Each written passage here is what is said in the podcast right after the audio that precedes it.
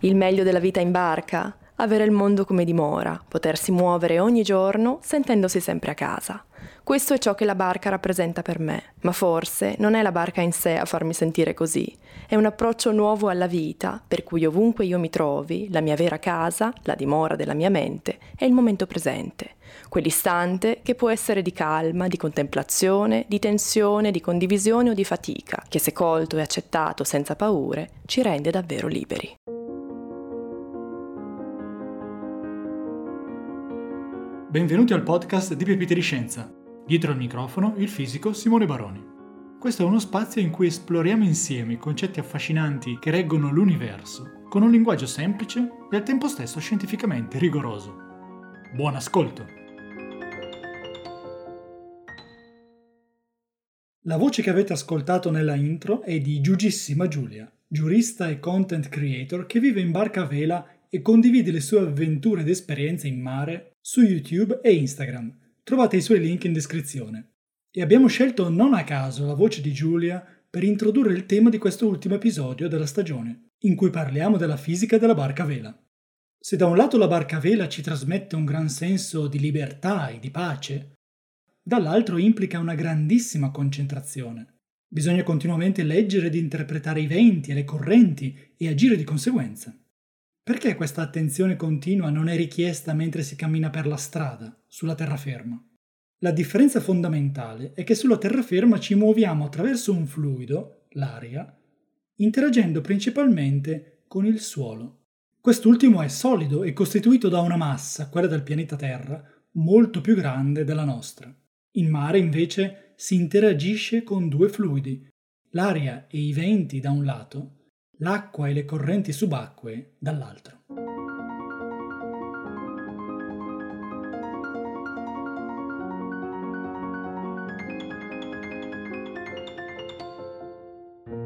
In entrambi i casi, però, atomi, molecole, oggetti e persone devono obbedire alle stesse leggi fondamentali della natura. In particolare oggi ci soffermiamo sul terzo principio della meccanica di Newton, il principio di azione e reazione. Partiamo da alcune azioni quotidiane in cui tale principio gioca un ruolo fondamentale. Quando camminiamo, se ci pensate, il piede che poggia a terra spinge il pavimento all'indietro. Questa è ciò che chiamiamo l'azione. Il terzo principio della meccanica dice che a tale azione corrisponde una reazione uguale e contraria esercitata dal suolo sulla persona che cammina, che quindi viene spinta in avanti. Se siamo sdraiati e ci vogliamo alzare, per esempio, istintivamente appoggiamo una mano a terra e spingiamo il pavimento verso il basso. Questa è l'azione. La reazione, uguale e contraria, spinge noi verso l'alto. Potete divertirvi a trovare tanti altri esempi di questo tipo. E in barca a vela, come entra in gioco il principio di azione e reazione per i due fluidi, l'aria e l'acqua? Il meccanismo per cui le vele, una volta gonfiate dal vento, spingono la barca è lo stesso che fa girare le pale di un impianto eolico.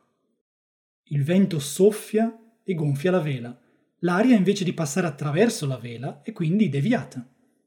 Se lo osserviamo da un altro punto di vista, la vela ha deviato l'aria, l'ha spinta in un'altra direzione. Questo è ciò che chiamiamo l'azione.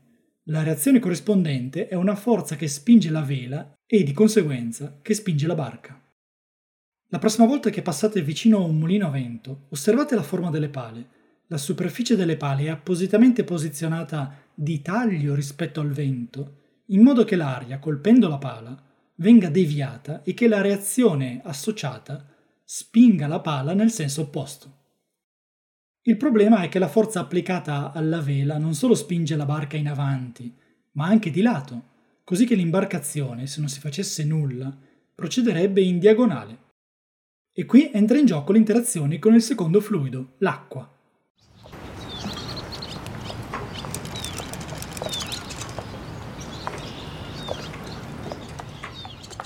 Se siete mai passati da un porto, avrete certamente notato qualche imbarcazione che è stata portata a secco. Alcune di esse, nella parte inferiore, hanno delle strutture con forme che possono variare. La più semplice mostra una forma simile a una pinna, come le pinne dei pesci, e si chiama deriva. A cosa serve questa pinna sotto lo scafo della barca? L'avrete già intuito. serve ad interagire con l'acqua del mare attraverso il principio di azione-reazione. Grazie a questa interazione tra lo scafo della barca e l'acqua, si può impedire che la barca si muova di lato e che proceda quindi in avanti.